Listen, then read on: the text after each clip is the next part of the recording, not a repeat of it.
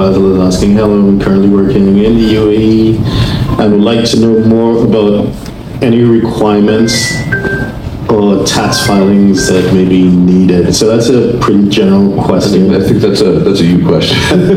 So Basil, you're an employee, so yeah, you'd be doing a 1040 as you normally would when you're back in the US. The only difference is probably a 2555 to classify your income as foreign earned income. And then you get the section 911 exclusions, which we've spoken about. So the foreign earned income exclusion plus the housing deduction plus a little bit of utilities. Depending on how much you earn, you could be living tax-free if you're on the lower end of the income scale, but if you're on the high end, it's probably not gonna be as meaningful as you would like.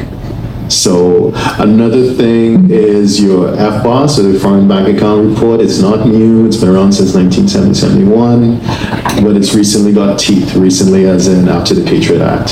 So when, when it comes to international tax, it seems counterintuitive, but you would assume that the US or the IRS is all about making money, but it isn't. When it comes to international tax, it's about disclosure.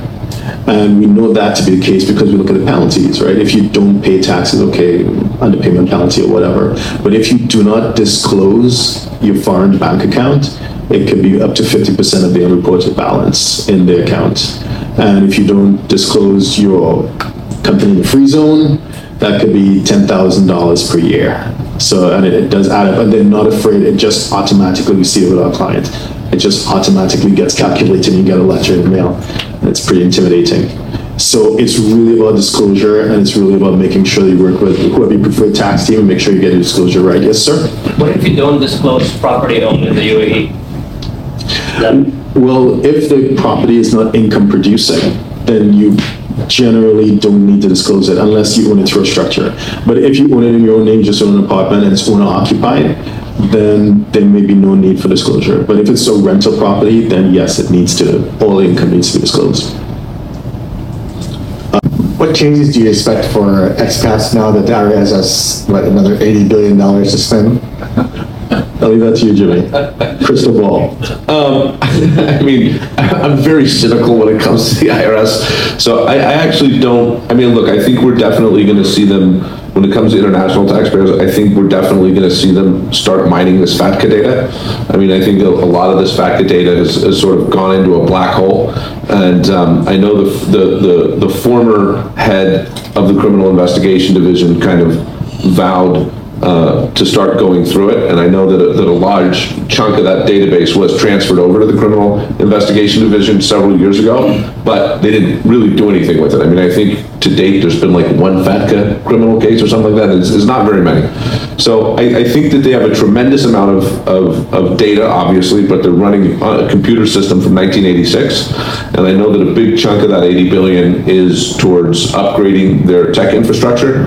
So I think I mean, in all aspects of taxation, but I mean, especially in, as it applies to international taxation, I think we're going to see a lot of mining of FATCA data. I think we're going to start seeing, you know, a, a lot more, um, uh, you know, using AI to sort of check for inconsistencies on the tax returns, right? I mean, because I think there's a lot of times where you have somebody that might not check yes to having a foreign bank account on Schedule B, but then they file a 2555 claiming foreign income exclusion. It's logical that they have a foreign bank account, right? But their tech system doesn't seem to be able to really compare that now, and I think that we'll see that change. Do you know how much data they have from foreign governments, or is it mostly their own data? Are other governments supplying information about US persons in their country? Oh, yeah, absolutely. I mean, most, I mean, I think most, most developed countries, I mean, including the, the, the UAE, have, have signed uh, intergovernmental FATCA agreements, which basically means that all the, the FATCA data on account information from US persons from like all the banks in the US, in the UAE get uploaded to, I think, the Ministry of Finance, and the Ministry of Finance then gives all that information to the US. So I mean, the, the so I think all the information is from governments. And just to, to add what, to what Jimmy has said, uh, yeah, it, it is it is pretty automated, and it's jurisdictions across the world that you would not have expected to sign, like like China, you know. Uh, so probably everyone in this neighborhood has signed, and so uh, just for those who are not familiar with FATCA, the Financial Account Tax Compliance Act, it basically bypasses the local bank secrecy laws. So it obligates domestic financial institutions, not just banks, but financial institutions in the broader sense of the word, to go through their books and identify anyone that may be US exposed. And there's certain indices that are spelled out in the regulations. So even if you do not self-identify as American, and you may present another passport, if the account manager believes that you may be as per one of the indicators, they're legally obligated to report you and actually flag your account as a recalcitrant account holder. It. And so we work with financial institutions as well with the e-filing into the, the, the fact, and it is pretty much like when you file your FBARs, you go into FinCEN and just goes. Same with the FATCA report. So there's absolutely, to Jimmy's point, there's absolutely no reason why they can't cross-reference the data. And I'm sure they do, it's just previously they had no manpower to act upon it, to, which is to your point. And now suddenly they do have the manpower. As to how we see, so the IRS was late in, because they had to produce a budget that spoke to like how they intend, like a strategic, strategic plan. So they were late, but it has been published, at least in some form, right? And they, their stated uh, objective is to target higher income earners. And that is like the tagline, of course, it's political, right?